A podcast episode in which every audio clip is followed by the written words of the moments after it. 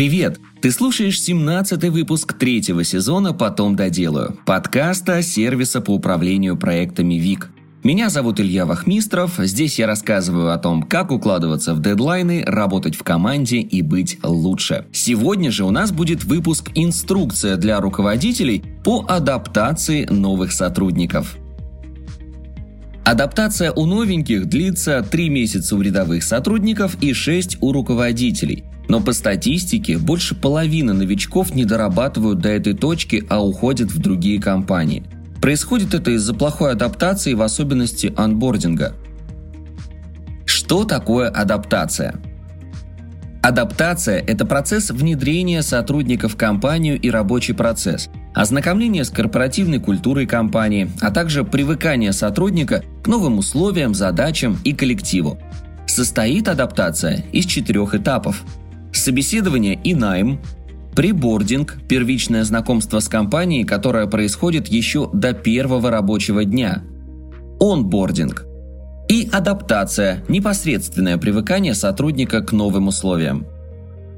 Онбординг буквально переводится как «посадка на борт». Это комплекс действий, направленных на знакомство новичка с коллективом и офисом, задачами и целями – если пребординг начинается после того, как вы договорились о начале сотрудничества, рассказываешь о компании, присылаешь приветственные письма, добавляешь в рабочие чаты, таск-менеджер и так далее, Онбординг же начинается в первый рабочий день, когда новичок заходит в офис или рабочий чат, если работает на удаленке.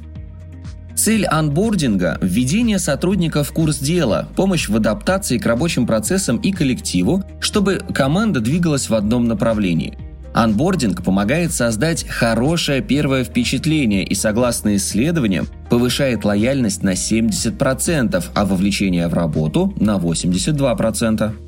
А вот плохой анбординг, наоборот, увеличивает число увольнений. Больше 50% сотрудников увольняются как раз из-за плохой системы адаптации. Она им и так занимает кучу времени, поэтому лучше приложить усилия, а не доводить до увольнения новичков. Зачем нужен анбординг?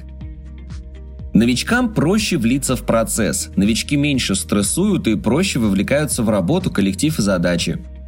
Снижается текучка кадров. Анбординг помогает сделать лояльнее и создать позитивное впечатление, что снижает риск увольнений. Улучшается производительность. Конечно, сотрудник и сам может познакомиться с компанией, поспрашивать коллег, полистать соцсети и отзывы, но это займет время, которое лучше потратить, решая рабочие задачи. Как провести анбординг? У анбординга 4 этапа, для каждого свои задачи и подход. Этап первый – первый рабочий день.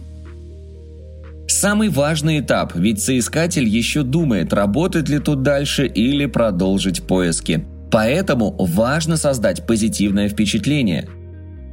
Как грамотно провести анбординг в первый рабочий день? Заранее выпиши пропуск на нового сотрудника, подготовь рабочее место и предупреди команду о новеньком. Кстати, во время пребординга не забудь указать новичку, какие документы взять, как пройти, кто встретит и так далее. Встреть новичка. А если у тебя внезапный созвон или встреча, делегируй это офис-менеджеру. Покажи офис и рабочее место сотрудника. Познакомь с коллективом. Если компания крупная, познакомь с ключевыми людьми, с которыми новичок будет взаимодействовать чаще. Расскажи о жизни компании, корпоративной культуре, тусовках, собраниях и так далее. Главное, будь дружелюбен и открыт. Это первый шаг к лояльности нового сотрудника. Этап второй. Первая неделя работы. Если в первый день больше фокус на знакомство с офисом и коллективом, то дальше с рабочими процессами и задачами. Вот как на этом этапе провести анбординг.